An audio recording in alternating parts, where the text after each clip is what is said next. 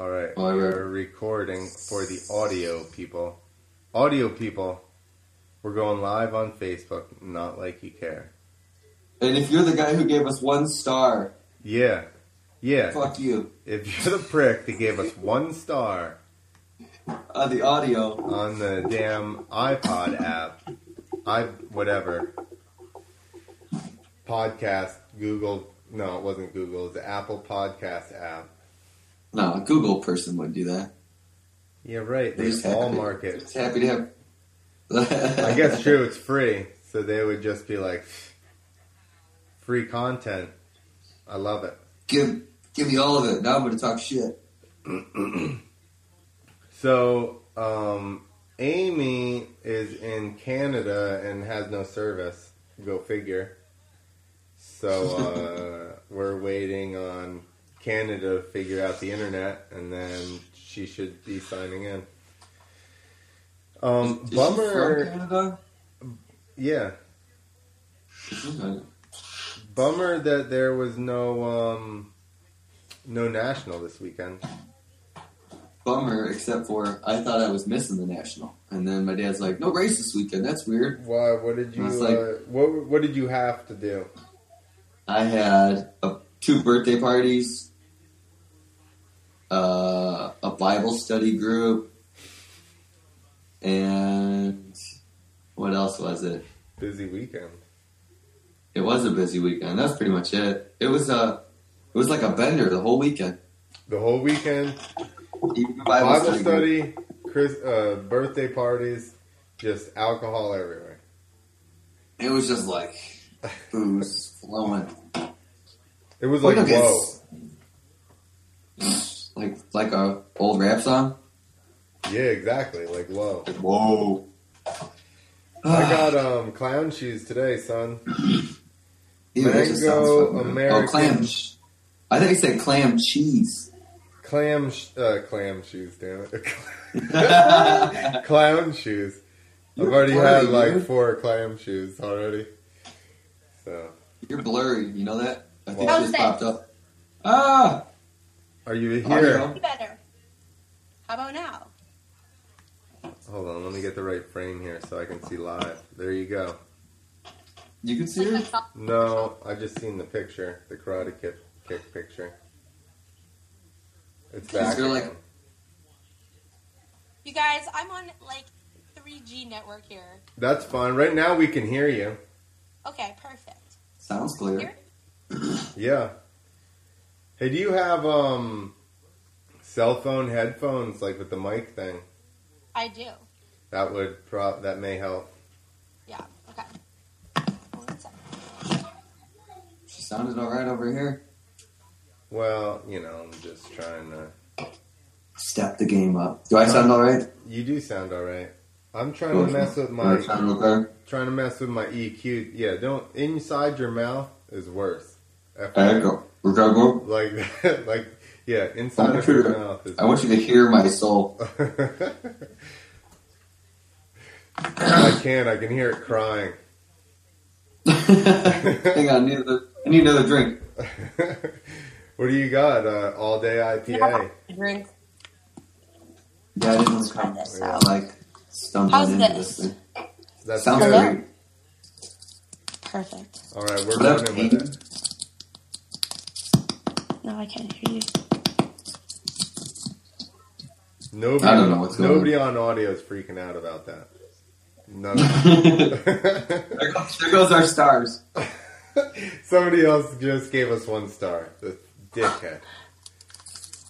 Sorry, guys. No worries. That's our whole issue is audio. I'm pretty sure that's why the only reason anybody, well, other than they dislike me. Uh, that's I, why- I argue with people online, so that could have been it too. Do you guys have um, all new MacBooks? um, No. No. Well, apparently they like got rid of the um, that external hard drive port, and me and Jim are having like a hell of a time too with all of our audio and having to get all new connections and like it's just a shit show. What does it run like that lightning cord or whatever it is? Yeah, yeah. Uh, see, I got both on my computer because I bought a refurbished one, so um, it's Yeah, still, these are all the brand new ones, like 2000 and like 17 to 18. see, See, they just why- switched all technology. That's why I That's Apple wait. for you. That's why I just waited out, and then eventually I'll end This up is getting why that cord. I from have something like a five year old five year old Dell. Everything Dell. plugs into it. Dude, Perfect. Nick's Captain Android. I'm just fighting it. Are you an Android? Yeah, of course. That's why I'm here. That's why it's working. Oh, jeez. I'm not an Android. That's why we can see Nick. Is what he I'm a user. Even in my flyover state. Yeah, Nick's. Uh, it's pretty clear on Nick's end. It's a little blurry on yours. What? Yep. Clint's computer has a breathalyzer, so it's we're seeing him how he sees us. is that what it is? Well, you've been out yakking all day. I was. I was kayaking with my girlfriend. So, what area are you guys from? I live in New Jersey. And I'm in Illinois, south of oh. Chicago. Nice. And you're in Canada? I'm in Canada. Just the big part, the big Where- flat, boring part. Where a boot? Winterpeg. Where? You probably don't know it because you'll drive or fly over it and not see anything. Yeah, You can watch a dog run about away for like five days. Yeah, I get like that. Illinois, but everything is dug down, like our snowbird hills and ditches. Like it's as flat as flat it can get, and as cold as it can get. Yeah, that's Illinois. Minus the as cold as Do it you can have get. a Do you have a Great Lake, Amy? We have a Lake Winnipeg, not a Great Lake, See. but See, it's pretty great. says you. Yes, but we do have good motocross tracks. Like it's um, like that chocolate cake dirt. For the boring part of Winnipeg, we actually have a ton of moto tracks. It's all farmland here, so nothing else to do. Yeah, perfect. Perfect dirt. That's what we got. But we got to fight with the farmers for it. Yeah, the bean fields of Illinois. That's, where my we go to- backyard. Oh yeah, yeah. I see where you're at. I had to look it up. I know that's bad, but I had to. Post it up so we can all see it. Oh yeah, I can do that. Forgot Share about it with us, Nick. You're not driving. I know. Last week I was road tripping, so I didn't get to uh, Where to to? eat. Uh, I was dropping my sister off in Kentucky. I thought I was going to Cincinnati, and then we it was Kentucky. Basically the same thing. Oh, she's straight above you. Yeah, that's what I'm saying. You can fly off both of us at the same time. Well, you're below Ontario, so like Ontario is beautiful. Winnipeg, not so much. I think it goes this way though with the the flat Earth. Let's see. You guys are just parallel on the flat Earth. Uh, if I drive straight down though, I go through like Minnesota, North Dakota, and like Oklahoma. I don't know my American geography that well. Don't Those are get rough. on me. That's a rough Gee, drive. look at the. Um, can you see? You can see the. Um, you can see us. I bet you just haven't allowed us to see your camera or something. Look on Yeah. there and see if there's an X over a camera at the bottom of your screen. Like move the mouse around, you'll see the hang up button at the bottom. Uh, I just see a map now. Well, no, but if you move your your cursor Oh over shit! Here we go. or touch the screen, yeah, at the bottom. I bottom, got a microphone. and then there's Yeah, a the one- camera looking one. Hold on. Microphone, phone, and a camera, right? Yeah, and they're all black except the phone thingy. It's Oh. Hit red. the hit the camera. Try that one. Hello. Mhm. I just see my picture and I see another like. I see. That's us doing geography. What the hell? Didn't the Winnipeg Jets do pretty good this year? Yeah, pretty good. I think they made it to. Okay, I'm not a hockey fan. Don't be Ugh. on my butt about it. I know. We're you not- guys are American, so I think I can say that and get it. That's Um, fine. yeah, I Although we- I am a Rangers fan. and Rangers are what sport? Hockey. You're Who like they me in every other sport. I know. Okay, like I'm not into team sports. I am a diehard moto kid, so you know I like the X Games or Olympics. I'll probably watch oh, more of the figure skating in Olympics than I will hockey game. I mean, I understand that hockey's literally the only thing that I watch other than motocross. Other What's than that? Hockey's the only sport that I watch other than motocross. I don't watch anything else. You don't watch X Games? Oh well, yeah. Like I said, other than motocross, so I consider I did freestyle for 16 years. Yeah, I um enjoy X Games. Did we lose her? No, I just I don't know. Maybe Not you. she might be mad about the X Games You coming. might be mad. I'm Hello? sorry. I'm sorry. I like the X Games. You there? Blame Canada. Blame Canada. Hello? We can hear you. hey, okay. We're just singing Blame Canada. I think it's just this house. It's just Not that my house. parents here. We're gonna just blame I'm Canada. re- I am revamping my dad's motorhome for Father's Day. I'm doing like extreme motorhome makeovers right now. Is he, What is are you doing to it? Um, just gutting the inside, like redoing the walls and the flooring. It, it's a little bit of a hot mess in there, so. Just gutting it. No worries, Dad.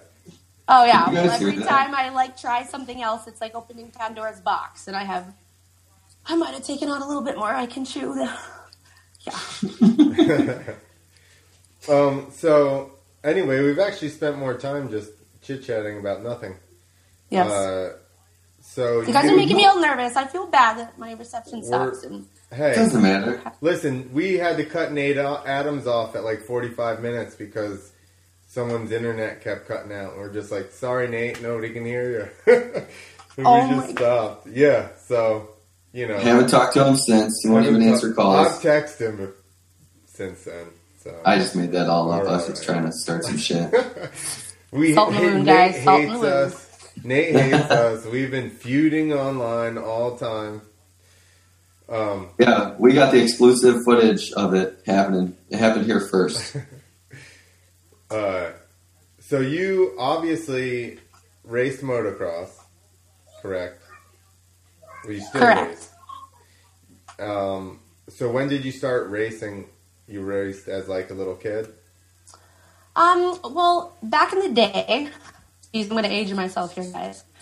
Um, back in the day, um, there was no 50cc class. We just, a couple kids of the parents rode around the pits and um, they made a little circle track. And it was actually my dad was, uh, you know, talked to the promoters and said we need to get the kids riding. And, uh, and yeah, me and another girl here in Manitoba are actually the first little girls to start racing back. I think I was about three years old. Started really young. But there's just three kids. We just, you know, there's only two tracks I had a little 50 track. But um, yeah, we kind of started from the ground up here. What Again, I'm year aging this? myself. I'm 29. Like, damn. So what, Next year I'll be able to race plus 30. yeah, you'll be Well, able to race vet class. I know. Plus, Hey, plus the- three's always fast. I know, and plus 25 is fast. Yeah. Plus plus twenty five is real fast. Um, for some reason it drops off at thirty. Thirty is like a little bit slower than twenty five is. It's not quite as intense. Yeah, but plus 30, they're still, you know, kind of trying to show them young boys what's up. So, but my Uh, dad had a pretty successful career, like in plus 30 and plus 40. Well, so that's uh, what I was gonna say too. You kind of jumped jumped in on me. Your dad's like kind of a Canadian, you know, like he's a well known Canadian racer, right? Yeah, my dad is a legend, and like self-proclaimed legend from me because he is my father and has taught me everything that I know. And it's been really cool now that I'm older to kind of sit back and take it all in, like what all my dad has accomplished and and how he's accomplished it. Like it's it's wild. Even this weekend, it was kind of a reality check. Um, I drove 13 hours with one of my friends to like a pro am race. I was the support class. Women's were the support class. But, you know, my dad did it for years, just me and him in the van driving around North America. Um, he was racing like dashes for cash and uh, lining up for plus 25A, usually a pro payout and pro class. But, you know, he was doing it on his own and me tagging along. But I didn't really realize until this weekend, like how much effort it is. And I only did one weekend, never mind every single weekend by himself. You know, he, he's his own mechanic. He's helping me out too. Um, like I, if I wasn't brought up that way, just traveling to the races in a van with my dad, you know, I would have a completely different perspective of it all. Like now, I appreciate it. Back then, like you have no idea what it takes. Like you're just kind of along for the ride. Um, but now it's like it's kind of brought me back to my roots. Now that I've you know finished my pro career and I'm just hanging out, having a good time with my friends. But I didn't realize, you know, how his career really evolved. Like he won the the 79 national Canadian championship with my mom, traveling in a in a van again um, across Canada, and then for years, like him and my mom and my myself just loaded up the Winnebago across Canada, and he was racing the plus um, like the vet Canadian national championship. So like he's very humble. Like he is the guy who will lend you his bike and you know his own class if you wanted to ride. He's just so badass. It's I can't even explain it. So in '79, he had to have been in Canada. He had to be one of the first people not using horse and buggy, huh? Yes. yeah, old clapped out bikes. I'm, I'm pretty sure we still have his championship bike in the garage here. But um, yeah, I mean, riding those vintage bikes, like I can't believe how, you know, those guys used to just shred on those things back in the day. They didn't know any better. And he still has the old school style nowadays. But yeah. That's awesome. Um, yeah, my dad didn't ride at all. Like he built motors and stuff and built Harleys and cars, but like he never raced dirt bikes or anything. So like our first race we went to at Englishtown, and then when we got done with the first moto, we started loading up. I was on 80s. I was like 13. We start loading up, and the kid next to me that I raced with is like. Where did you guys break your bike? And I'm like, no, man, we raced. That was it. Because I literally only seen Yeah. Supercross. So I thought that was the main event, and that was it, you know. Yeah. And, and the kid's like, uh, he's like, uh, "Hey, no, we got another race," and I was like, "What? No way!" Because we didn't know anything, you know. Yeah. like- But that's how the, the memories are made. Like you learn as you go. And, you know, that's the fun part about it. Like, you know, you never remember like the championships you won or the races you won and where you go. Like you learn, a, you remember that time that you almost loaded up and, you know, missed your second moto. I remember the time we got lost and ended up in a different state racing a completely different race. It's the adventures along the way that I can sit back now and actually like appreciate. You know, I and I've seen both sides. Like I've seen, you know, the families come and put all their money together and um, you know, go out and do the Loretta's in the amateur scene and, you know, chase that pro card and and that's okay. I mean, if that's the way they want to go about their racing career, but you know, mine was very different. Um, it was about my dad. It was like, here's a bike game. If you want to race, sure. If you don't, that's fine. And that's probably why I still race to this day. I was never pushed. Um, you know, my dad was there to win. Like that's how we made our money, and he kept the bikes rolling in and stuff. Is you know, it was for him. And then I remember getting dead last in super mini class with the guys, and I just was fed up. I'm like, okay, I need to train. I actually want to be good at this. There's nothing else I'm good at at all. I tried a little bit of everything. Um, but it was up to me. Like I didn't have that dad that pushed me into racing. Um, he gave me advice when I needed it, but really he just kind of paved that way to show me what that this sport actually has to offer. You know, traveling, meet, meeting new friends, seeing new places, and like making it work. Like that's what we are about, just making it work. I remember going to Millville one time and we had no cutlery, we had no barbecue sauce or plates or anything, and I ate a steak out of the back of the van with a screwdriver, and I will remember that moment for the rest of my life because you know we just made do. But that's you know like the coming of age story, if you will. yeah, That's the best times. Let's Yeah, travel. where Believe else do you get memories like that? You know, The Not circus. baseball. yeah, any sport. Like I mean, any No, I said not baseball. Yeah. I said the Well, circus. you know, you know, whether it's baseball, uh, hockey, soccer, whatever, even knitting, man. Like if you have something that you're invested in, um, like sports teach you like core values that you know th- this new generation of the digital kids who are on their iPhones and their iPads and gaming or whatever. You know, Hopefully, they're never listening getting. to this podcast. Yeah. You can still listen to this podcast and be working in the shop, okay? But, you know, sports teach you these fundamental lessons of, hitting the ground hard as possible and picking yourself back up and finishing the race. And, you know, what you learn going to a motocross track with your family and your friends is just, you know, lessons that you'll be able to carry wherever you go in life. And, you know, it's been an interesting journey for sure for me, but it, riding and racing and the, the whole process of it just brings me really like back to my roots. And I'm super grateful that I've been able to do with my family and my dad and my mom. And yeah. So you did you race the women's pro class and the women's pro nationals and stuff?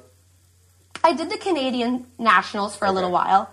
Um, I think it was 2007. I want to say, because I believe that's when I graduated.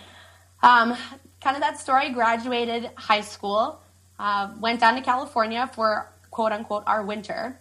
Well, us Canadians usually have to migrate somewhere else, but um, had no concept of what it took. You know, got my first credit card, went to California.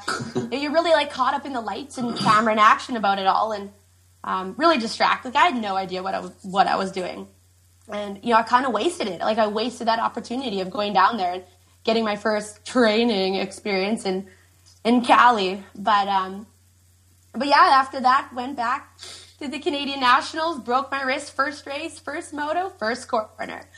So Nice. yeah, I. Uh, hello. Yeah. That's just Nick breaking up because he's in a flyover state. Yeah, I mean my my pro racing career is extremely short lived and very you know up and down. I was a privateer doing it with my friends, you know, doing it by myself. Like I had no idea what I was doing, but um, you know, it helped me get to where I am today. Like I can honestly say I've never won anything big, but I'm okay with that. It took me like a lot of years to be okay with that, and it was when I was done trying to be pro that I actually got faster and started to getting better because I there was no pressure. Yeah. I was out just riding around and having a good time. Yeah. But- I, but I know a lot of people call me out. A lot of people wonder, you know, what have you done? Like, I've never won a Canadian national. I've raced one WMX race when WMX was still or WMA uh, in the U.S. Um, I got the opportunity to go over to Europe and race the FIM championships. Broke my shoulder. No big deal. Practice. Nice. So yeah, like I'm. I Or you went to now. Europe and then got hurt in practice? Pardon me. You went to Europe to race the MXGP and got hurt Yep. in practice? Yep. Oh my goodness. Where Yep. were you at? Um, in France. Ugh, Yeah. such a bummer. such a piss off. Well- but again, like it took me years to be able to be okay with that.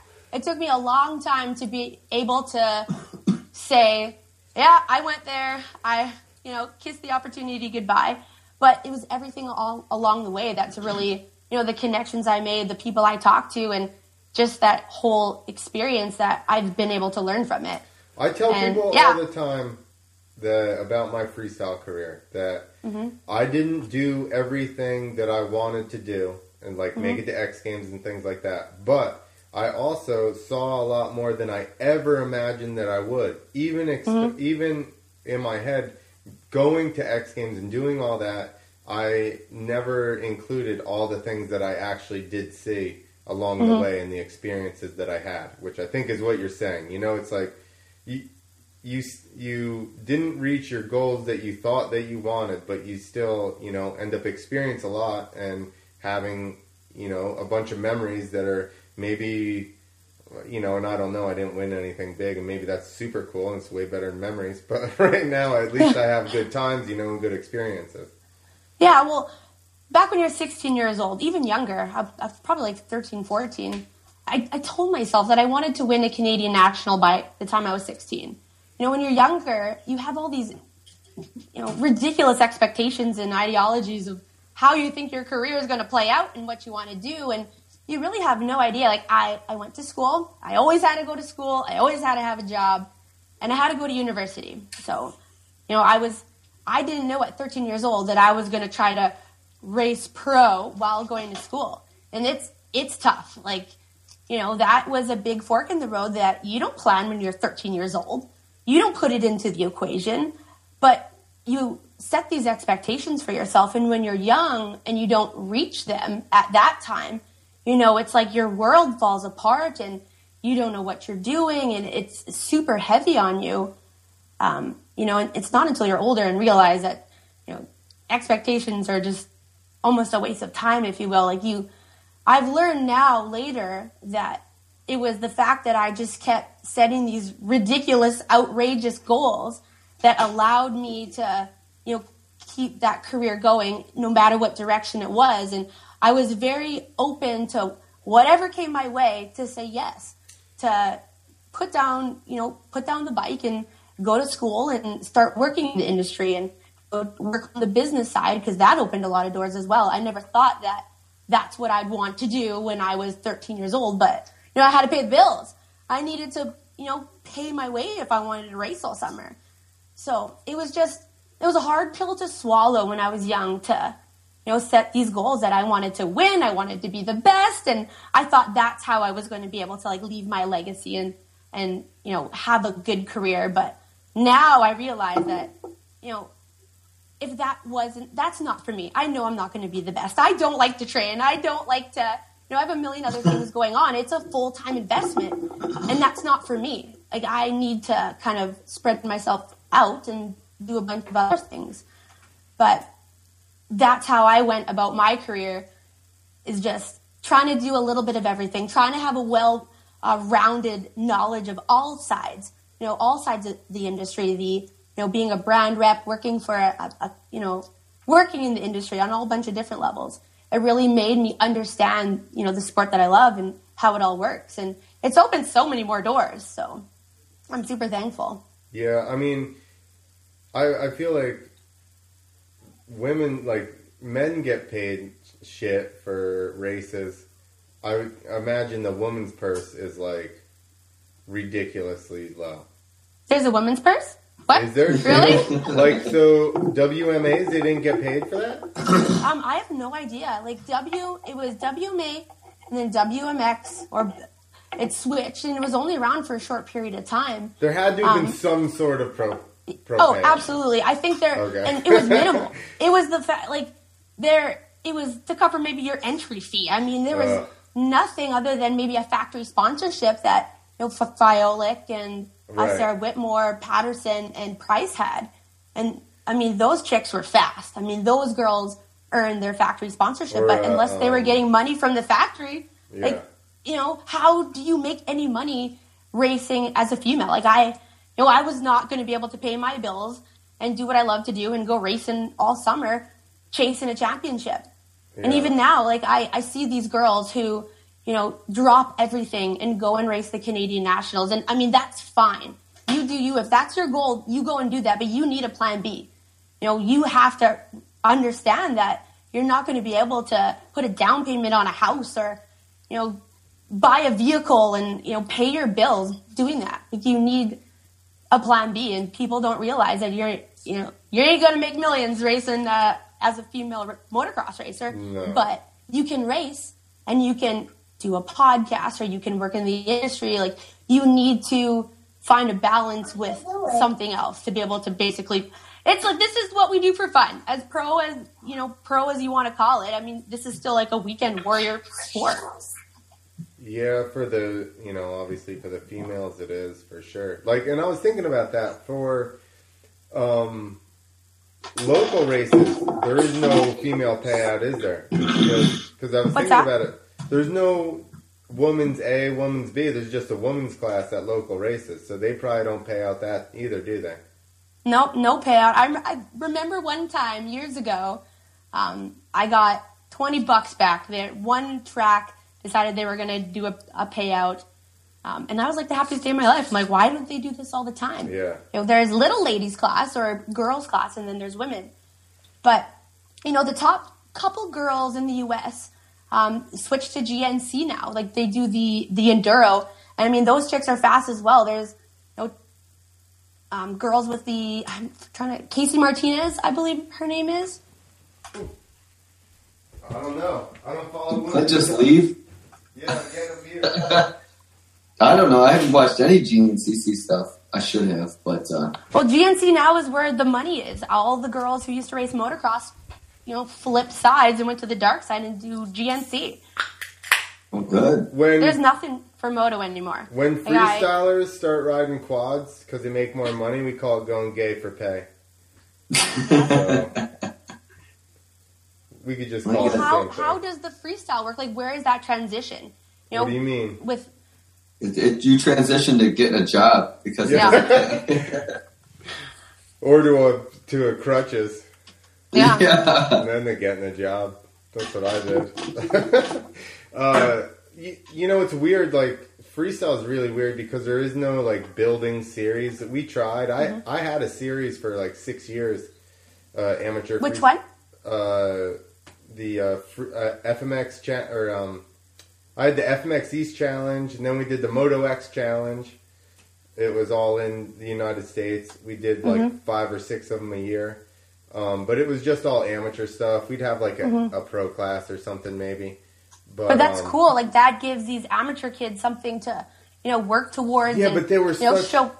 Yeah, but you get it. You get it. But they were such pricks. Kids would write me and be like, "Hey, what's the payout?" And I'm like, "Payout? It's an amateur contest. Mm-hmm. Like I'm spending like a thousand dollars every one of these I do. I do like six of them a year. I'm like, I can't pay people any money. I'm already losing money on these things just trying Mm-hmm. to.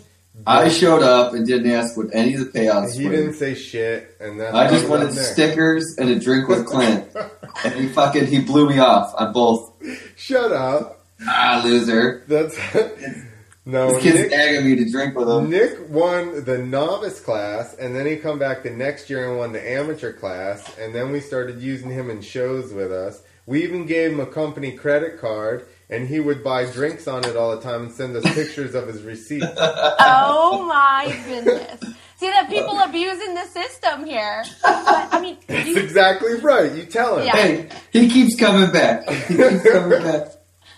Well, that's the thing. You started a good thing, and people abuse this system, and people don't see. Like, you know, I see this with track promoters and like the the race series here in Manitoba too. You know that transition from people who are passionate and are ri- riders or racers.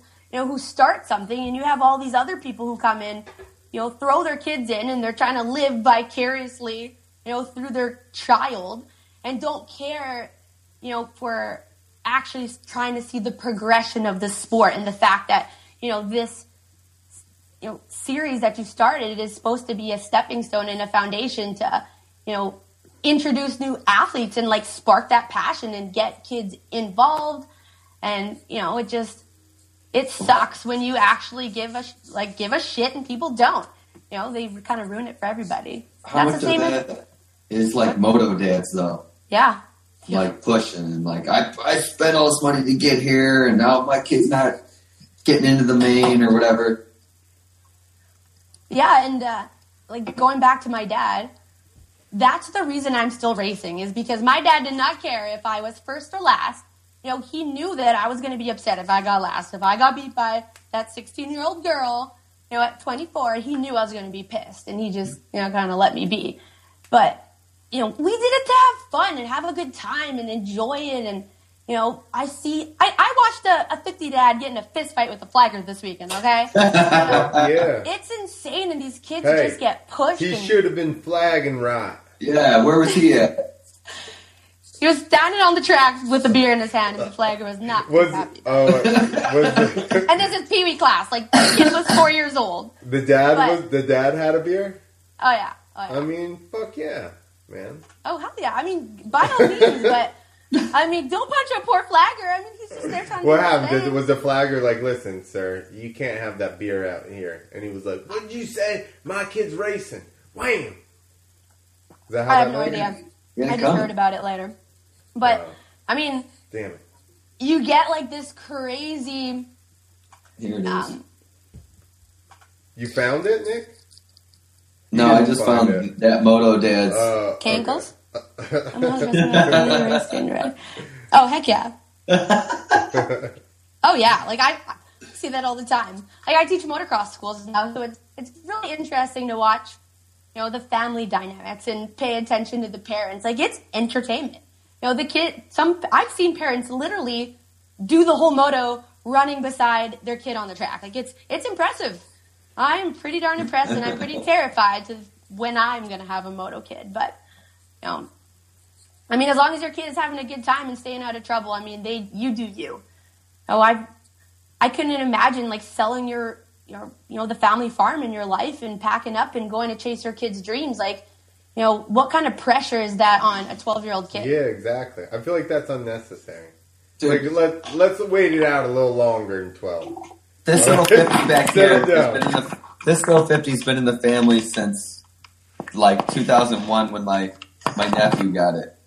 And I've jumped it, and now that's, that's all the pressure I cast. And it's like, you want to ride it? And he's like, nah. And then some days he just asks me. And that's when we ride. Otherwise, That's awesome though. You're Like, not you raising get no it. champion, Nick. I know, and I think about that because some kids are like killing it right now. I'm like, he can ride, he can kick ass, but if he doesn't want to ride, I don't. I don't know. But I love that. But you might be raising a champion because those kids at like nine years old are going to get burnt out. You know, if they don't Yeah. want to ride and their parents are dragging them into the track, and you know, you get it. You Yeah. get it as a guy who rides how to go about it. You know. Well, that's how my dad was. He never Yeah. ever. He was like, because he was always worried I was going to get hurt, and then he'd feel like it was on him. But he just never pushed me. But I still, you know, he got me everything I needed. He's like, "Do you want to Mhm. race? Here it is." and that's why you still love it, and that's why you guys are like, you know, still invested and you know involved in this industry. Like you see people come and go, like freaking, you know, night and day. Like they show up at once at Loretta's, get mid pack, and boom, sell everything. Man, I know people that show up to two shows and then that's the end of it.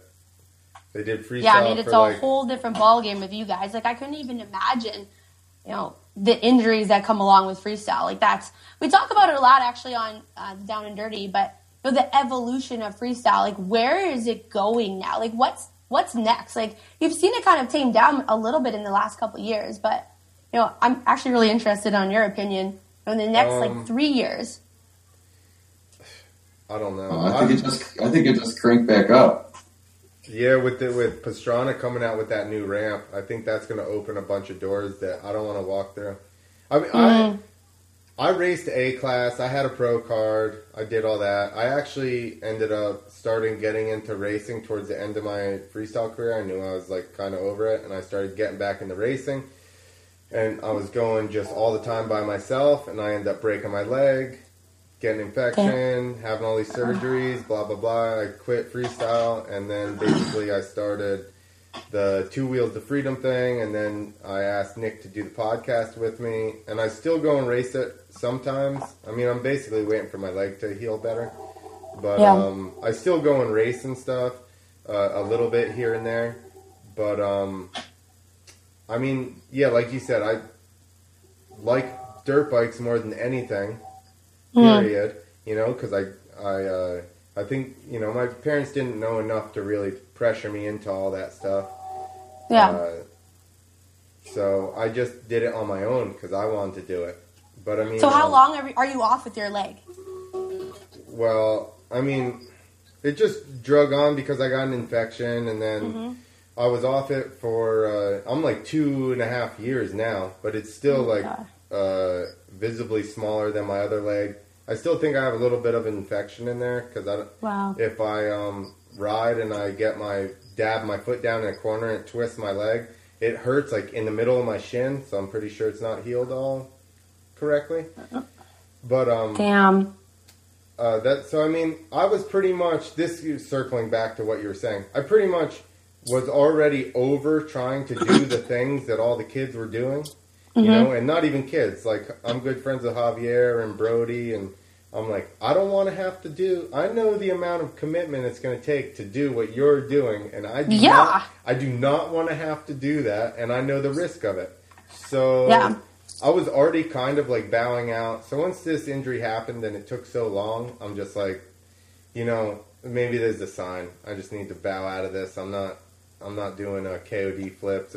I did back flips. I did a couple of flip tricks, but I'm like, I don't want to have to do what those guys are doing. And I mean, I, it's crazy because, you know, I, I don't know like where it's going. Honestly, if you're not in it and you're not progressing the tricks yourself, it's really hard to see what's coming next. Like who saw Mm-hmm. that that nose wheelie to front flip thing coming? Yeah. don't. I guess I guess magical. You know what I mean? But now all of a sudden Mm-hmm. it's a big thing, and I guarantee you, in the next year or two, you're going to have five, ten guys try that, Yeah. and that's And that's that's gonna change the courses too. Exactly. So, like so that's how everything is. The freestyle is so fast. You know, every single Yeah. sport knowledge compounds. So think about racers 20 years ago, right? So they're even getting taught by the guys, you know, five, ten years before them, right? But now Mhm. the techniques keep, you know, building on each other and all that. Yeah, and the bikes change and like Yeah. and now scrubs. Like, let's just take that scrubs. McGrath started kind of like pre-jumping into the faces and going lower, and then Bubba started actually carving on the face. And now look at these kids. Now you got Mm-hmm. Yeah. eleven-year-olds like scrubbing the shit out of everything. I don't think I've ever really done a good scrub. Like I can do a butt scrub. Like I, I get my mom to take a photo of me and I realize my butt's just moved over. But yeah, I mean the evol- like the riding style, the evolution of the riding style has really, really, really changed. But but freestyle, I mean, there's no room for error. I mean, with with like dirt bikes and racing, I mean, you can kind of progress, you know, little by little. You know, you mean you, you have a lot more to work with and. But freestyle, I mean, you make one mistake and your career is done. Well, Like so- I, I and I totally agree with you, but I think now the implementation of foam pits was a huge one. yes, yeah, And then now the airbags is really going to open up a bunch of doors because it's basically, you know, foam pit is your worst case scenario Mhm. practice. So practicing a flip, there is no such thing as a half flip. So you want to have best case scenario when you land on your head. I mean, some people don't, but it's a very select few. Most people are going to land on their head. I can tell you if I tried to learn flips to dirt, I would be dead. Go on your phone and can you press play? Hey, Ike, Can settle go down. phone and press play for Fuller House Float and keep on Hang on. it? I don't All right. So uh, not to interrupt, but Yeah. Christy and her sister went to Target. All right. Take Ain't care of the relays. kids. Everybody loves Target. I got to go watch these kids. Make sure. I'll be right back. All right. Full, Fuller House cut off on Netflix, so now Well, some, I don't know. Oh, dad responsibility. I'll be right back. Um, What up, dude? what the heck were we talking about? What Uh, foam pits and landing on your head. Oh, yeah, Yeah, yeah, like, yeah. Yeah, I'd be dead if there weren't foam pits when I was learning, Yeah, for sure. it just it just blows my mind though, like how much more fearless kids are nowadays. Like, you know, look at uh, the little deacon. Like, how old was he? Nine years old, hucking a backflip. Like, it just it's it's wild how fast kids are progressing as well, and um, just the boundaries that they push and. It kind of makes me a little scared, like when I'm gonna have a little ripper. I, I, I don't want to think about it now because I don't want to be that crazy moto parent that's terrified of my child out there riding. But you know the the competition is stiffer, and you know it just gets gnarlier and gnarlier. And I don't even know what to do if my kid wanted to be a freestyle rider. So you, well, know, you're, that's- you, guys would- are like a whole different breed. It's it's it's No. extremely impressive. It's not Yeah. that much different. Yeah. We're Oh, yeah. basically flunkies that couldn't make it racing and then decided we were just going to do tricks. I mean, because that's what it was. I, I went to nationals and stuff, and then I seen uh, there was a hill that in qualifiers on Saturday I was passing people. Oh, she's gone. Ike's just in there talking. I'm passing people on this downhill, and then I see practice on Sunday, and Kevin Windham like goes through there, must have been two seconds faster, and I'm just like, I gotta find something else to do because they're way too fast. See, This. Am I gonna have to call You see me? Bryn. Hey, Ike, Hi. What? I We got our headphones. what is going on? It's a kid invasion. Back on, guys. Nicholas, what's going on here? Yeah, I know, Isaac. He's in there messing with Netflix. I got it. You got it taken care of now, Nick? Yeah. Oh, oh, oh. Oh! This is this is what's happening. What's going on? Everybody aborted Netflix, and now Yeah, we're the source of entertainment. Hi. Is it hi? Hi. Hi. How are you? Good. Good. This is Bryn and which one are you? What's your name? That's Ike. Whose dirt bike is in the back there? Well, it's both of theirs, but she quit riding it, and he started riding it. How come you get quit riding? I don't know. She doesn't have a positive female role model, Amy. Oh. At least in the riding, in riding. Sorry, Christy. Before I get in trouble. yeah, don't start that. She'll hate me even more, Nick. House. She quit because Fuller House came out, so she watches that. She doesn't want to ride. Hang on. All right, put your phone down. I know. I'm back on it. There you go. Sorry, I don't know what we interrupted, but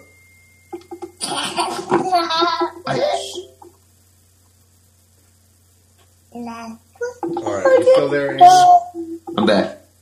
You're back. Is Amy still there? I'm still here. All right. And I got a pee break out of it. Then. That was a kid. That was a kid and kid break. Oh, there's the Dell. I saw the Dell.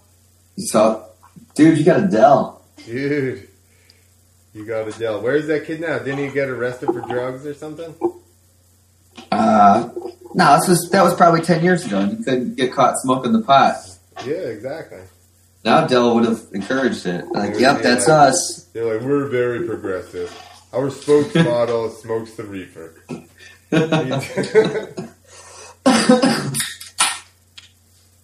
um. So, how did you get into monster trucks? Monster trucks. Yeah, you know, they say with age comes a cage, guys. I tried. And, uh, I tried. I contacted a bunch of independent monster truck drivers that I knew from doing monster truck shows, and they were like, "Can you drive a semi?" And I was like, "I don't want to." And that's about as far as my monster truck driving career made it. Yeah, well, the independents, I mean, that's a whole different ballgame. Like, they're usually just drivers of some guy who has a ton of money. Because I couldn't imagine, like, how they go about their career. But with Feld and Monster Jam, um, you know, it, it's like what they've set up and created is, like, incredible. Um, but yeah, I went to a show. I brought one of my little moto kids to the show here in Winnipeg. And uh, Cynthia Gauthier, she drives Monster Mutt. Used to race motocross, uh, like French Canadian here. She raced the, some of the Canadian nationals too. And I always followed her on social media. Like the power of social media kind of brings all the moto chickies together, and you got keep tabs on them all and see what's going on. But um, yeah, I watched her show and. And I just sat there. I'm like, yep, this is what I want to do. There's a roll cage. I can make it to work on Monday and probably feel less sore.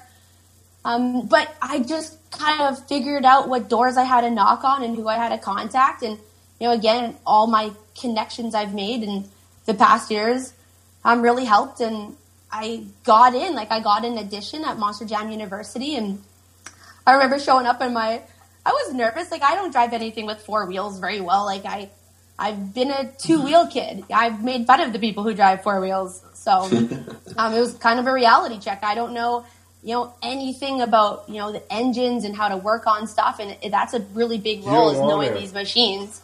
You don't Um, want him.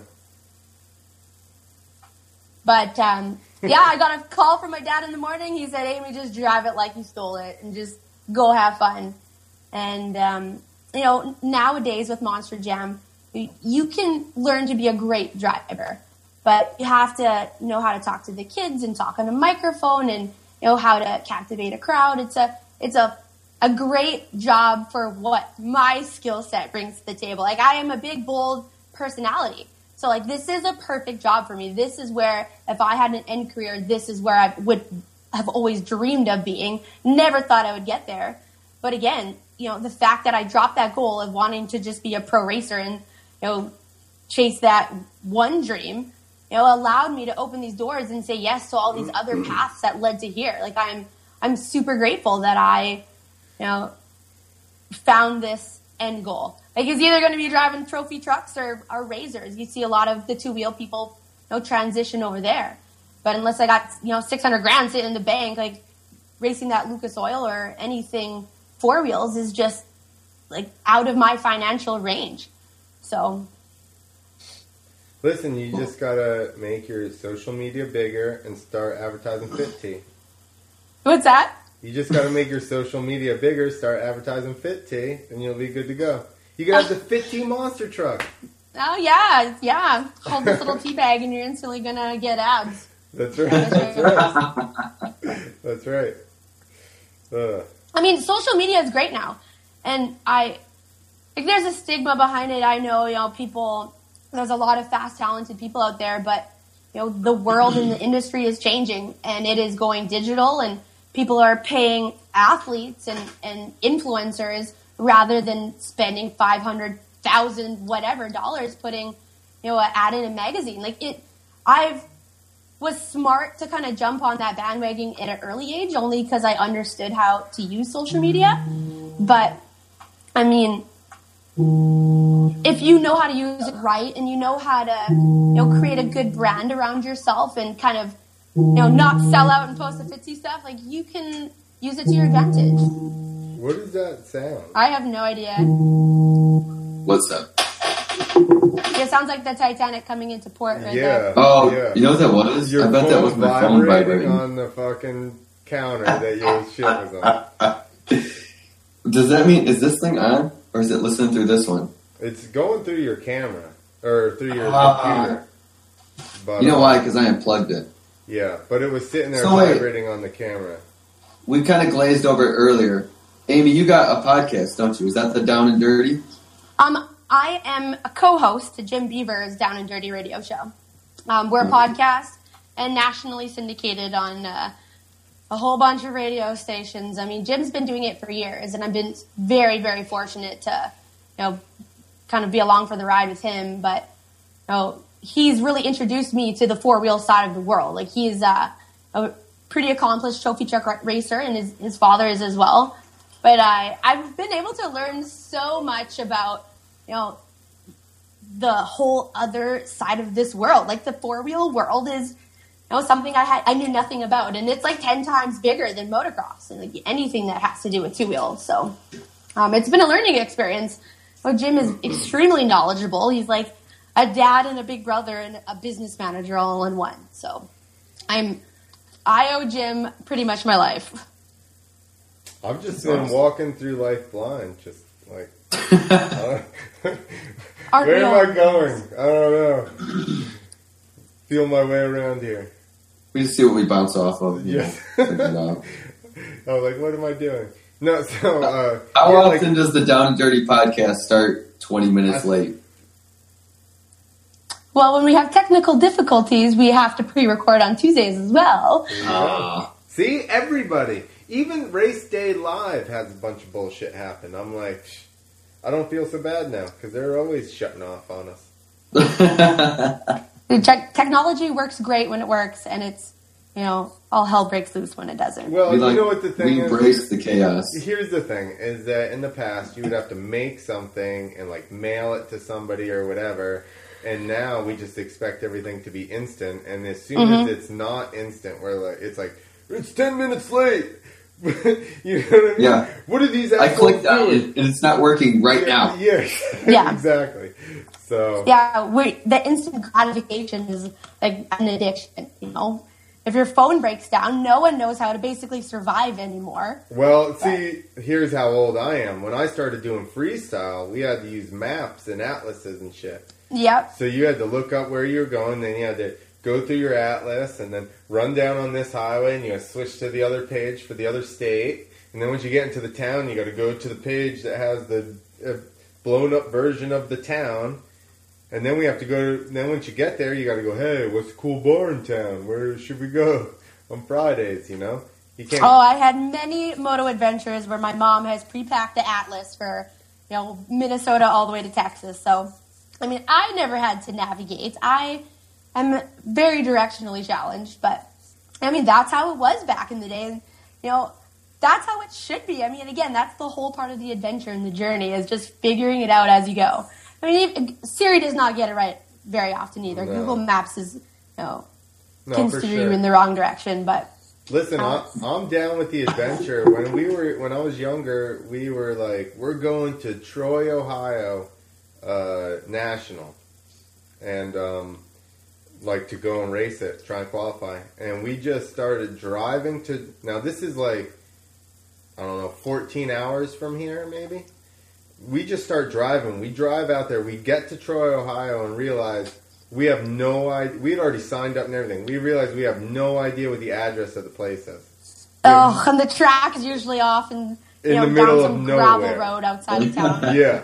So what we do is we get into Troy, Ohio, and we start driving around. We find a fire station, and we're like, "These guys got to know where the friggin' track is, right?" Like, yeah. so then we just go into the fire station. We're just like, "Hey, where is Kenworthy Motocross Park?" And they're like, "Oh, it's down this way, that way, blah blah." Give us directions, and we got there. But I'm like. What a bunch of assholes to drive 14 hours and have no idea where the actual track is. That's awesome. Like I Yeah. I love that stuff. Like that's that's what it's all about. And kids our age, like, you know, today are never going to experience that. They're never going No, they're gonna punch You know- it in. Google Troy Worthy Motocross Park, and that's it. Yeah. Yeah, Yeah, I no, know. I mean, we should feel privileged that we actually got to experience that way. it's true. That's true because Yeah. you know, like you said, directionally. Like I'm, I, I'll walk out of gas stations, get my car, and drive back the direction that I just came Oh, yeah. from all the time. But it's like we are extra lost now because you don't have to pay attention. You're just Yep. go left, go right. Amen. Yeah, you are so What road am I on? Who the hell knows? I don't know. It told me to, which way did you come in? I'm like, I don't know, dude. It made me a left, and then I made a right, and then I made another left. I don't know. The phone told me. You know. Mm-hmm. Even walking through hotels, you know, you're face down looking at your phone. yeah. You walk back out, you're like, oh wait, where, where am I? Yeah, yeah, That yeah. we- Which yeah, way you don't have to get pay attention elevator? at all. Yeah, but I get annoyed when old people are like, "Okay, you're gonna want to go down, go east." Yeah. I know it sounds bad, but I'm like, "Lady, give me the give Left me the or right? Yeah. I'm gonna no. punch him in, and I'm gonna get there." Yeah. What's the name of the place or the address? I'll Google it. Just settle down. Yeah, I have Just do be that all the time too. I, I, for, I forgot my pocket compass at home. Sorry, like you got to give me some left and right directions. Well, old older people like my dad, my friend that I work with, dad, they just like to give you. You're like, I got the address. I'm good. They're like, no. Li- so listen, you want to go? It's not gonna get you there. yeah, and I'm like, I don't even know where I'm at. All right, you're just wasting your time here. I don't even know where we are now. I'm sorry. Uh, but that's how it was back in the day. You know, they turned left at the cow and you know right at the you know broken down fence past the creek, and like I don't think I could navigate that way at all. But but I have, and I still do drive to the city and still figure it out. Like I usually just I like to wing it, but I'm also a girl, so I have no problem stopping and asking for directions. But I enjoy that. Like that's the What stuff I like. That's how you meet Yeah. people. Who would have thought Amy was gonna make the first sexist comment on the whole podcast? can't I don't mind asking. I'm, I just refuse to. Wait There you Because go. that's it's for the week. That's right. I'll drive all over the place. Like, my wife will be like, "Okay, so which way are we going?" I'm like, "We're going that direction. I don't know where, but we're just." I'm I'll like, keep turning. I do it in stores. I'm like, hey, I just want to look around, all right, for what I want. Every Oh, see. I'll, I'll go in. Uh, even this weekend, I went in and like beelined it to somebody. I'm like, "Hey, I need salt. Where do I get it? I don't like to waste time." No I am- way. I'm not asking anybody. But you like to talk to people. Yeah, I love to talk to people. Like, and people think it's weird. I'm at the. I always get the weirdest looks at the at the register when I try to make small chat with like the cashier, and it's like no one talks to you, or you think I'm weird because I'm asking how your day is, or you know commenting on my grapes I just bought. But you, know, there's no personal you know interactions anymore, and it's just it's kind of sad. Well, don't I will go. still always go to the, the, the cashier instead of personal checkout at Walmart, no matter Really? how long the line is. Well, I never side with the robots, so I always go to the person. Dude, fuck everybody. I'm going to the I'm- robots. Oh, you sold out. sold out to I want to AI. talk to as few people as I can. and I want to get out of there as soon as possible. This is Clint describing how he did pit parties before a show. sunglasses, wear the the motor gloves, don't want to shake the hand. Yeah, No, exactly. uh, no. See, and So everybody would get mad at me because my line would be so long because I, you know, ask them their life story. Like I Oh, love, I would sit next to you. I would make sure I sat next to you in the autograph line and hurried you along. I used to sit first. They would make me sit first, and I would sit there and I would go one thing only because people would come up and they'd pull out like five things, and I'm like, "We're we can only sign one thing," because nobody else would do it, and I'm just like, "Sorry, dude." Pick whichever one thing you want signed, and we just that was it. I I did- hurry the, the line along. I didn't have a long enough career to get that jaded, so I Amy- feel like I know cringing kids said right one now. thing. Bring it all out. Let's go. Amy, Amy's cringing right now I because will she's the exact the kitchen opposite. sink. Okay, like if you, you know, I, but I, I maybe I see it differently, or or I mean, and I get it. Some people don't like to talk to people. Like you know, that's that's okay too. But I went from that point where She already dislikes Yeah. me. No, no, no. I, you don't like to talk to people. We're not going to sit there and make you talk to, you know, the grandma and the auntie inside the kitchen sink. But I eat that stuff up. Like, I love it. I want to talk to every single person who wants to talk to me because I'm just so happy they want to talk to me. You know, it's, I was that little girl who looked up to all these people and to be able to transition in that role to keep, you know, I always want to stay humble. I don't want to ever say no or have a negative look at it because I really, really, really appreciate everything that I've ever gotten. And to get to the point where people want your autograph and people want to say hi to you and take a photo with you, I do not take that for granted. I am grateful. I am lucky. You know, there's people who have jobs that they just have to do to get by and make, you know, you know, they don't want to be there. I got a dream job. You better believe that I am going to appreciate every single second of it because, you know, I, I don't know how long I'm going to be able to do this for, but as long as I can, I am going to, you know, be the, I am going to sign every kitchen sink and kiss every baby and just shake every hand. Well, I'm going to Because sit I am in the so line before you thankful. and curve that shit. What's that? I'm going to sit in line before you and I'm going to stop all that shit. I'm going to be, no, only one See, thing. I was at Redbud when McGrath was do- when they had the box fan still. My dad's like, "Get in there, get in there," and I was like the shy kid. I kind of got in, and then he's like, "All right, guys, I'm done," and I was like, I was devastated. And my dad's like, "Give me that fucking helmet." That helmet right up there, and he's like, "We're gonna get it." We walk around back. Jeremy, sign this shit. he's like, "Come on, guys." But I mean, obviously, I was never at McGrath level where I had that many people bothering us. But I just remember that like being this guy you look up to, and then they kind of like got to bail. Here's the thing, Nick.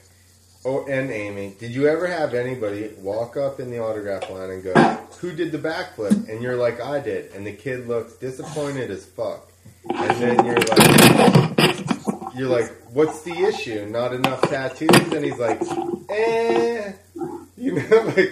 Now here, here. Have you ever been in that line every time, and they ask who did the backflip, and then every time it's not you? Yeah, but it was like I felt like I cheated. They're like, "Oh, he won tonight," and I was like, "We just we had it all planned out." I was the only guy backflipping. Like, it's not like I feel like I'm looking at this all wrong, but you know, but you know, Well, I get it all the time too. If you if you have a bad show, everyone kind of just looks at you and walks by, and I won the You know, show. it's- it- no, I won the show. He was disappointed that the guy that did the backflip was me, oh really? and I didn't. Have, I don't have tattoos. He was very Clint always, no, wait. Clint always says his tattoos. he was very- I say the his kid even- hairline. The kid even said it. He wasn't upset about my hairline, Nick. He was upset that I didn't have fucking tattoos. He wasn't like, "You're bald, you can't do backflips." He was like, "I said, He what was happened? that. No Because tattoos." it's like there's only like- one bald like- guy that he was flips. like- I said, "If I had tattoos, would you believe I was the guy that did the flips?" He goes, "Eh." Huh? and that's when I tattooed my own leg. That's 'Cause I, was like, I wanted to tell kids I did the backflip. But then you gotta have your leg on the counter. I one time I bought fake tattoo sleeves and I wore them in the practice. I was like, "What's up, guys?" But that was it. I should have worn them all all day. Dave should have worn them at the pit party. I know. These are all like freestyle stuff that you probably don't get in racing quite as much. Um, Oh, I mean, Monster Jam's on a whole different level. I mean, Oh, those yeah. are the most diehard fans of life, and they're there to see Gravedigger. Like, don't get me wrong, I toured on the Shit, on the East Coast. Dun, dun, Um, and no, it hurts a little. It, it, it hurts a little bit when you know kid's like bolting past your line to just go get a Gravedigger autograph. But that's what it is. I mean, I you know Gravedigger created basically the sport that I'm in now, and you know built it from what like set the tone. You know, it's been around for 35 plus years. But Nick, um, stop it with yeah, I, I've had the weekends where you win and you have a great show and have a wow moment and everybody wants to talk to you. And, you know, the night show, you just suck. And every kid kind of walks by and goes to the next one. And um, Kids Yeah, are cold. it's so cold. Kids are so real. They are, yeah. They see you for who you are. And if you don't impress them, they will walk right by your line. Screw those So which kids. which truck do you drive? Zombie. Zombie. I think Yeah, we the one have with the do big have a old zombie arms. truck. Go get zombie. I just got it. I- I I just got threw it away. Ike hates. See, he threw it away. Hates the zombie truck, Amy. Dang. How do you man. feel about that little kid now? I actually threw it away. He threw it away. That's how cold he is. He threw it away. How He come? didn't. Do that. He did it. He did it tonight when I said you drove zombie. He just did it just now. He was like, "Oh, she doesn't flip that thing." No, he didn't. The other zombie doesn't flip, though. Oh, she does flip. Uh oh. Says you're a chump. Get out of here, little kid. walk away? I don't think she knows how to take us, Nick. That hurt. That hurt, guys. I get that. I get that enough. Okay.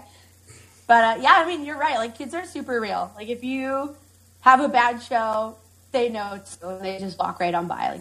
Like they pour salt in the wound there. Yeah. Did you flip? And then I go no, and they're like, "Move on." Move on. And I'm like, I'll, Like, st- I'll still sign, and they just don't care. they're like, you got sick hair though. No, I didn't. You do have sick hair, Nick. I would love your hair. Yeah. I don't even know. No product in it, Clint. No, pro- That's- that's just natural. That's just You fluff. bastard. Look at it. You bastard. It's dusty hair though. It's falling out. Not as fast as yours, but it's falling out. Mine fell out in mid twenties. Way faster. And so what you have left is just holding strong. It's just this is I think what it's gonna be for the, just the rest of my life. Oh, It's at least sim- you're not like trying to grow it out. It's sim- no, I just I just committed. I was like, listen, what are we gonna do? Why don't girls lose their hair? I mean, I I know some chicks lose their hair, but a They lot They say it's because guys the guys wear a hat. Apparently, if you wear a hat for a long time, it Oh, I No. never wore hats. I was never their- a That's hat a myth. It's a myth. That is a myth. I think it's all the testosterone. Just all the grunting and That's push-ups. why Nick. That's why Nick has all his hair. My I have a high pitched voice and plenty of hair. Look at his I think we little stressed arms. you guys out a lot. That's half the reason as well. Look at his little arms. I I, there, I was gonna bulk up, but then I realized all my hair was gonna fall out, and I'm like, nah, That's play why the you can hair. only have one or the other. You I'll stick with the hair. Uh, Muscles are played out. That's like 2017. So what else are you guys doing now? So you guys run this podcast. So where have your like what's in the next like five years of your guys' career? Who the hell knows? Dad life.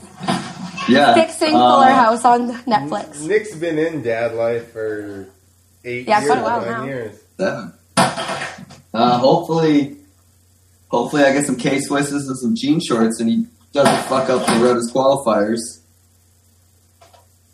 And we get. he's looking at me. Can you hear me? I think when we get too crazy, she just blanks out on us. She's I'm "What- here. She's like, "What are these drunkards talking about? Where are they going with this?" Fist fights at Loretta's. I'm on board. Yeah, I know. Nick's not. Do you need backup, Nick? Because Nick ain't fist fighting anyway. Look at him. He's just. I'll just come in. I'll come in here first. you'll just put it. You'll just make them feel bad about themselves. I just stay lean so I can outrun the fat mini dads. There you go. enough. Um, I'm trying to do comedy, and uh, I've talked to a bunch of people that I know that still book freestyle shows about announcing stuff. What in the hell is going on over there, Nick? I don't know. I got I got the door open so I can make sure nobody's dying in there. I see that. Where where did the I plan on my goal in five years is that Clint makes it big in comedy and I show up and heckle him. That would make my day. By then, I'll be super good at dealing with hecklers, so you don't want to do that. Mm, maybe, maybe. What about you, Amy? Where you headed? Man, I have no idea. We should have just said that, Clint. Yeah, anything and everything though. Like that's that's the sweet part is I don't really know. Like I'm kind of open to whatever comes my way. Like I, I want to drive trucks as long as I can. Like it's awesome. I I love it. I love traveling. I love meeting the fans. I I love that the whole environment. It's just it's super surreal. Like I it still feels surreal to this day that I'm doing that. Nick, But you know, just waiting for plus thirty class, guys. I, I can't wait for vet class. That's that's gonna be the highlight of my life when I can finally race plus thirty. oh yeah, I reached Oh, yeah. it wasn't that. That's actually how I broke my leg racing a thirty Oh, plus great. A class. Well. He's like, hey, you got a Yeah, positive? I literally. I literally holeshot this moto. I'm like 15 seconds in front of everybody, and I go to jump some triple. I jump once in practice, and case the shit out of it, and get bucked. And then I'm next thing you know, I'm just like sitting there, like, ah, my legs broke. there was no need. Sir, to- calm down. long story short, there was no need to jump that triple. None. That's motocross to a, a T, though. It's always like, I didn't have to fucking do that, I didn't have Yeah. to jump that triple. But, But- you got to do it for but- yourself. you have but- to do it. But there was no reason for me to think it was going to end as badly as it did. Well, yeah, exactly.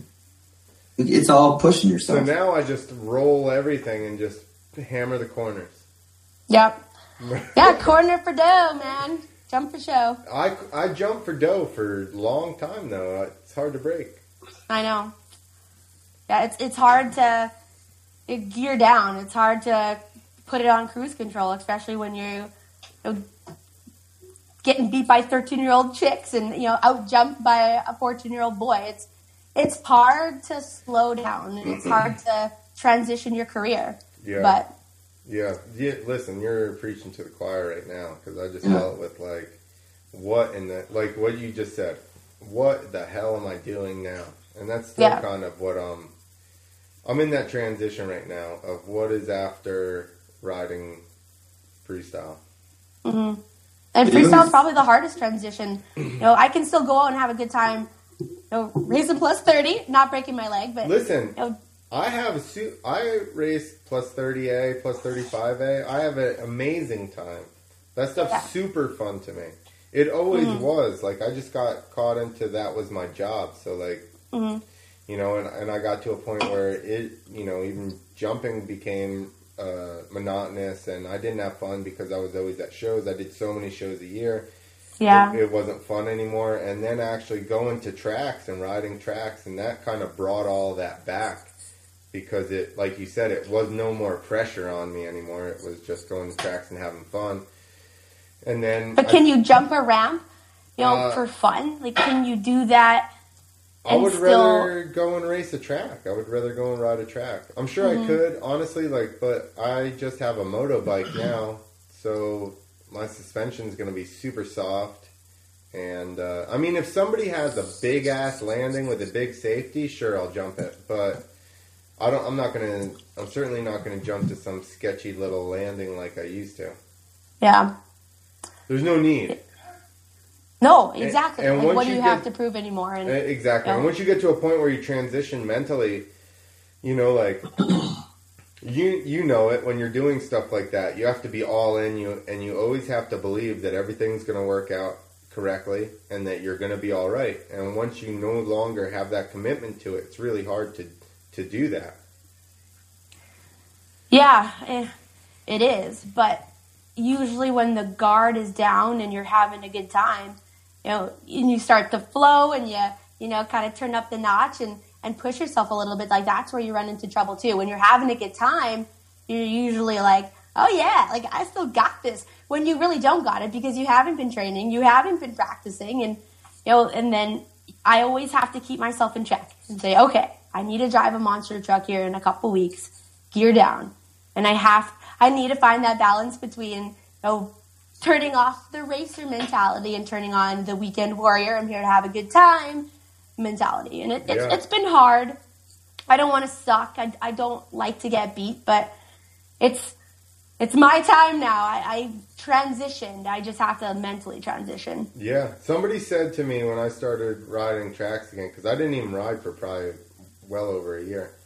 And Wow. uh, I went to a track and I started riding a little bit, and they're like, "Do you have to?" Said something about um, like, "Do I have to psych myself up now?" And I was like, "No, Mm. I have to convince myself, hey, you don't need to jump that. Yeah, Just, uh, just you have to psych man." yourself down. Yeah, yeah. I'm like, Yeah. just hey, re- chill out. All right, you don't need to jump that big jump. Although it looks fun, like and Yeah. like you said, that 18 year old kid is doing a big ass scrub over it. You know, just it's all right. But every, every time you roll that jump, you feel oh, kind I of just shitty. a little bit of Oh, my yeah. soul, a little Oh, bit yeah. of my soul gets taken away. You're like, I, I used to hit this. I, would have hit I would have jumped it.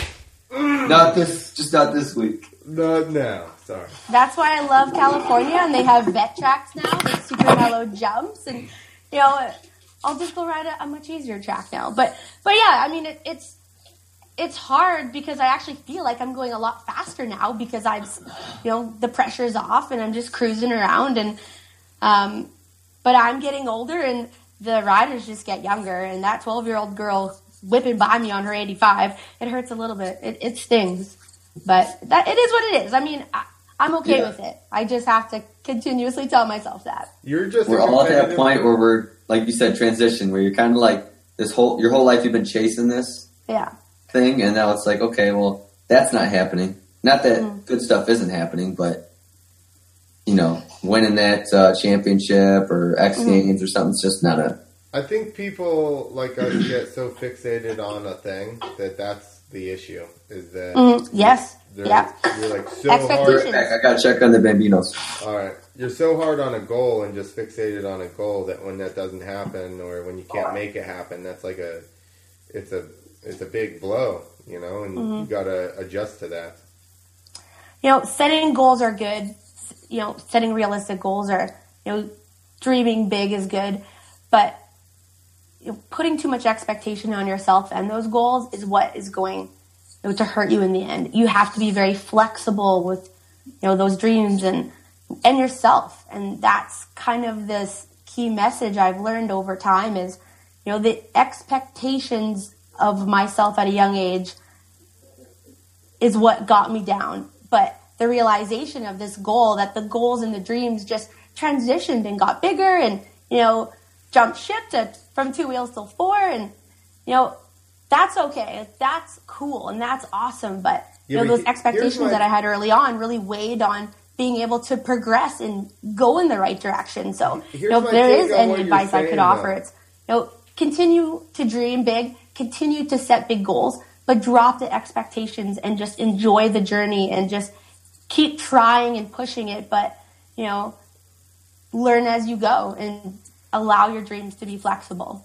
Here's the thing, though, I and I understand what you're saying, and I agree to a point. But like, I think that the fact that, like, say if from ground zero you had zero expectations of your riding or anything, would you have pushed and gotten as good as you did? And I doubt that you would have.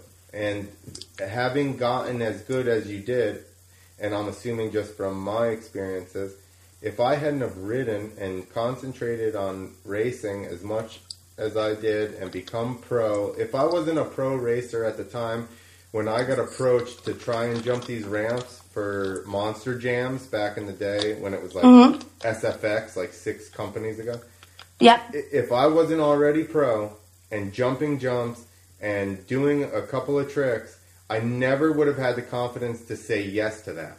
And that's Yeah. one thing that you've even said through this conversation is that you've uh, been in the position to say yes to opportunities that came up. And that's because you tried so hard to be good at what you were trying to do. And, and putting that much effort in and trying that hard made gave you the the skills Tools. Yeah. exactly to be able to take advantage of those. You know, a lot of people say they want to wait around for this or that, but if you're not, you know, like I think and I'm sure you did the same thing. You just had this thing that you wanted to do. You didn't know how you were going to make it happen, or Yeah. if it was going to happen, but you just constantly pushed towards it. Yeah. and that's what and you built skills up and you built skills up and even though it didn't go in the exact direction that you imagined that it was going to go building those skills was still the foundation to take advantage of the opportunities that you got. Oh, absolutely. so if you had And- never had any expectations and never pushed really hard and never gotten disappointed with yourself and then tried harder you Yeah, wouldn't have you still wouldn't have been in the position to do what you did.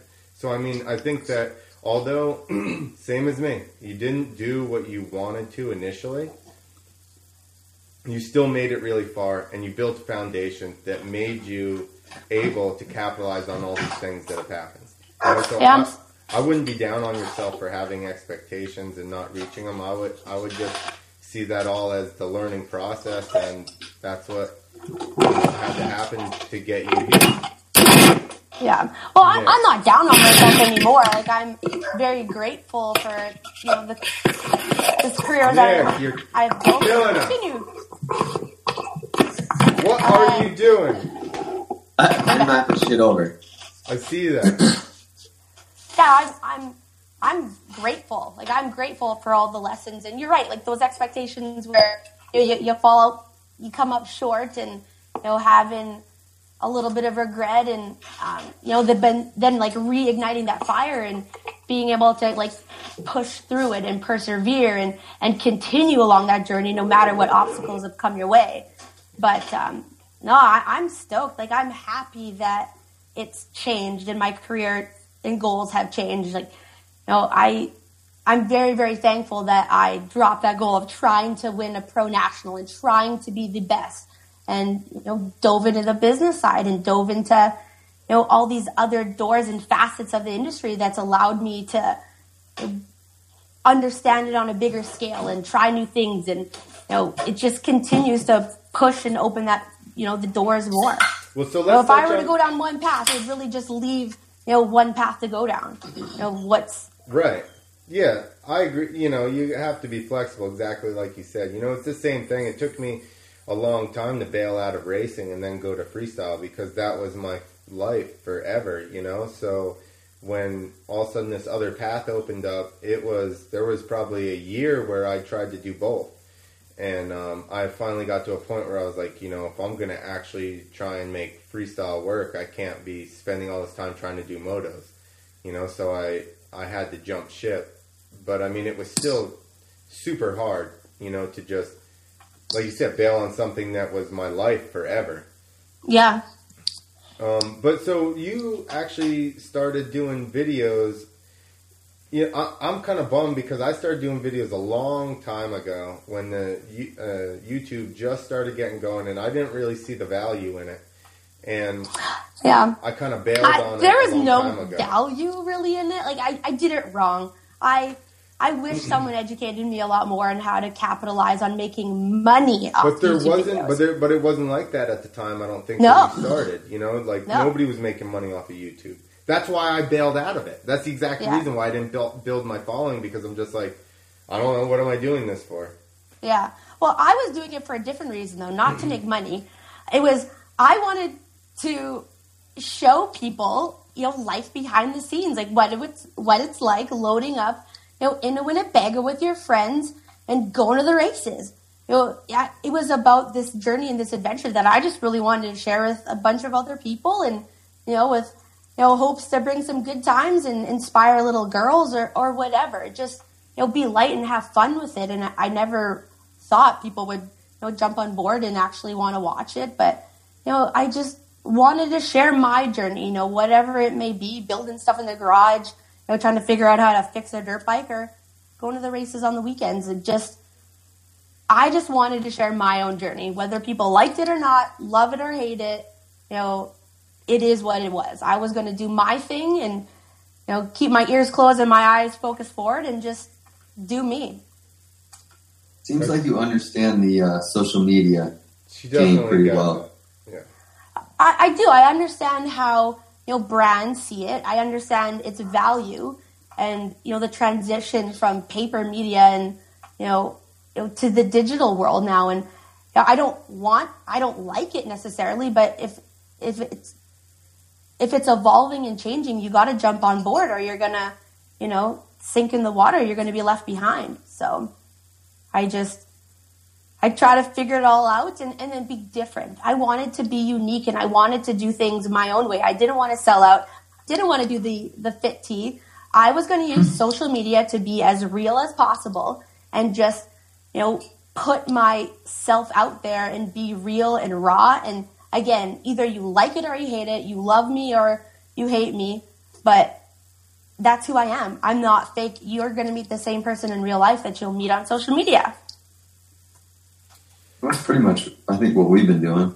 But yeah, I agree. Our, our, it's different for a girl. You know, it, it's it's hard. Yeah. Social media sets these expectations, and um, you know, it's. well, no, social think, media is fake. Like it, it really yeah. is. I know I say that I want to be real and honest, and but it's not real life. Like I don't know all those people. I I you know just try to use it to showcase what I do on my daily life, but you know, at the same time, you got to really understand that it's it's not reality, and you know, people got to take it not so seriously, and and uh, you know, understand that it's it's a tool for business. It's it's complicated. I mean, I it kind of scares me whether you know w- when I have a kid how they're going to use social media. But right now, it's a tool for that. business and it's a tool for me to connect with my fans and my following, and and uh, I just I you got to play it right. You got to be smart on there.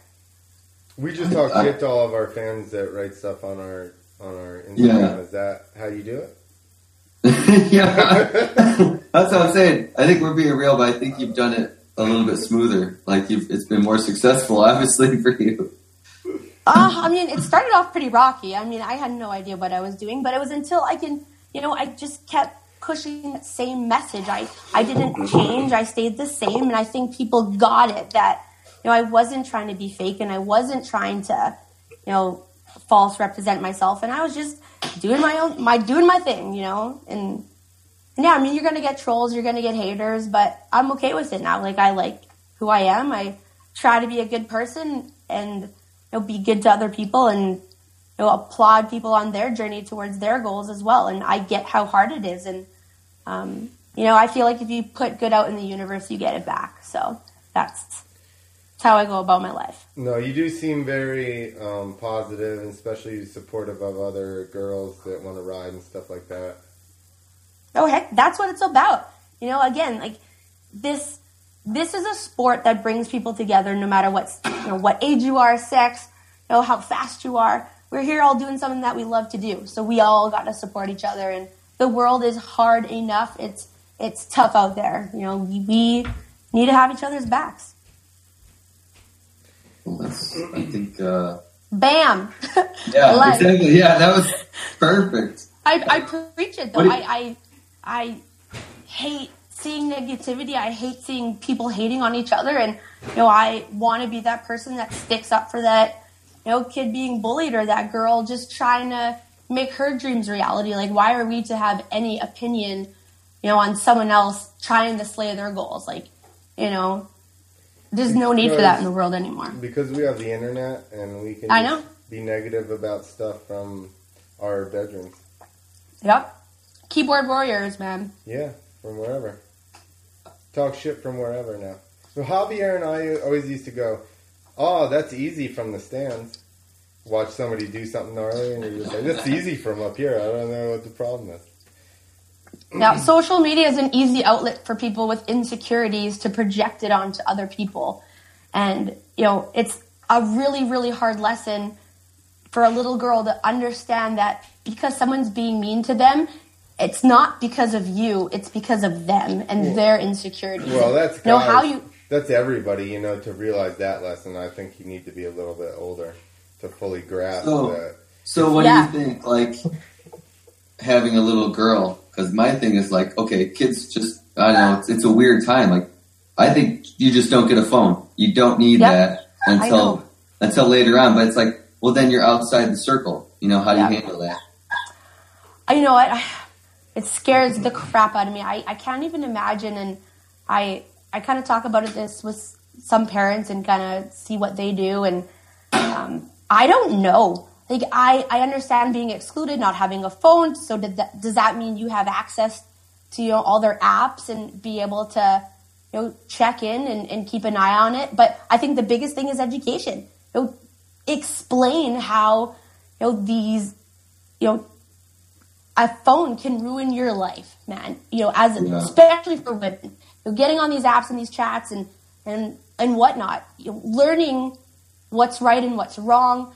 You know, teach your kid good values, and maybe you know they'll they'll make a smart decision. But you know, teach them uh, examples of what can go wrong. I mean, I, I don't even know. It, it actually scares me. It scares me. I talked to one of my buddies who has a young daughter, and you know, she has Instagram, and just he has no idea how to control it, and the people he, she talks to, and and it just gets younger and younger, and I'm it scares me as well. But I, you know, I think good parenting, good education, and just really, you know, having a good relationship with your kid and being invested in their life and actually caring. You know, Yeah. hopefully you can do right. Like I, I have no idea. I'm not. It's just hard because it's like, well, how do you educate them? Like, all right, you have an Instagram account, but then you have to like let them know the amount of weirdos and weirdness Yeah. that's out there. Like, I don't even want them to know about that. I know. I, I know. You have around. to know young. I know if they have a phone, right? You have to educate them. I, I say I don't even know. Don't get a phone because eh, here, every here, everything on the internet ever is on. It's on. It's at their Yeah. fingertips. Or And it's get a phone that is only you know has no Wi-Fi or internet where you can just call back home. You know, you can call your your friends Like- or like call a mom and cup? dad. A cup with a string to another cup. Yeah, yeah, walkie-talkie. Here Get you them like a, a two-way pager. Yeah, but then, like you said, you know, there's nine-year-olds who have Instagram, and I they're going to be excluded and left out from the pack, or their buddy's going to have a phone and they're going to go on through there. It's like it's it scares the crap out of me, guys. Like I, it's the That's biggest why I'm form of birth control Instagram. in the world. I it terrifies me. But you just you know be a be a good dad where your kids respect you. That hopefully they'll you know be very open and talk to you about it. That's You already messed up, Nick. You know what? That's why I'm on Instagram because I'm just trying to be ahead of the game. yeah, just I'm, trying to I'm monitor. already. I'm threatening like seven, eight year olds all over town on Instagram, just talking shit. Just everyone that comments on your daughter's Instagram. She doesn't have an Instagram. She's seven. She's not allowed. She doesn't But Ike, but Ike's a boy. He has one. He's what for? Yeah, but he's already been reported for cyberbullying like several times. Oh my goodness. No, I'm kidding. He doesn't. I know. One. I'm just hey, seven years old. They'll have Instagram. I mean, No, I know, I know, but no, not my kids. I just Good. say fuck it. People Just say, like- "Oh, that's what's normal." Nah, that's No. what's normal for you. it on the law. No, Yeah. yeah. exactly. That's what that's what's normal for them, but not your household. I, Yeah, I, I exactly. dig that. Lay down the law, Dad. You got it. All right, we're gonna. Now leave me alone because I'm on Instagram. All right, go on Instagram. All right, we're gonna um, wrap her up. Everybody got quiet on me. Sorry. I know, shut us down. Usually we keep commenting. So we both I finish did not 20, 30 even minutes. listen to you. There you I was go. not. I I did not clean up the mess. I was not looking for the You didn't zombies. Is she hang up on us? No, I'm No, here. she's still I'm Oh. listening. She just He was in there. He was in there looking for the zombie monster truck, and I I went in when I went to pee. He's got like fifty monster trucks, and I I don't know. I didn't realize we had that many. I'll have to make sure I get you guys tickets. Uh, we're coming to Rosemont, so I know that's close to you. That's us. I've jumped Rosemont before. I just cleaned it down. That would be awesome. Yes, but we have to get him a new monster, tr- a zombie monster truck. That's not. I'll tell Ike. I'm like, it's not in the garbage. He's a liar. He's just an instigator. And I'll tell him that and watch him clam up when he sees you. Like I'm like, this is the one you told her you threw your monster truck away. He's like, I'll get him to Freeze do up. zombie arms. He'll, he'll fall back in love. There I you have to go. go on now. I can't. Uh, I gotta have a good show. like he's doing them. Yes. Do zombie arms. Let's see. Uh, she says you're a wimp. There we go. Peer pressure works. awesome, guys. Well, thanks for having me on. no worries. Good talk. Thanks for being on. Yeah, Yeah. I wanna I wanna come back on again. Like I enjoy chatting with a couple of people who actually, you know, are established in the industry and have done their thing. It's it's kind of refreshing. I don't know. You get a lot of podcasts of people who are kind of, uh, You know, No, we're gonna go with that. She said it. Let's run it. we're gonna take that sound bit that we're established. Yeah. we're just gonna run that. That's a promo now for the show. Like Amy said it. Amy, how, how do you say your last name? Really? Yeah, say it. I mean, hood. Like, I'm from the hood. Oh, I said I was saying howdy because that's how I read it in my American head. I'm very Amy howdy. Amy Hood. Well, that changed it up. All right, So Amy Hood said it first. All right. there you go. We're established. Right on, guys. All right, Well, thank, thank you. you. Thank you. All right, we're ending the live feed. Everybody, get out of here. Adios. Now it's gonna ask me if I definitely want to. Yes. Are we unlived? Mm, no, because it's being a pain. Now we are. There we so go. Making like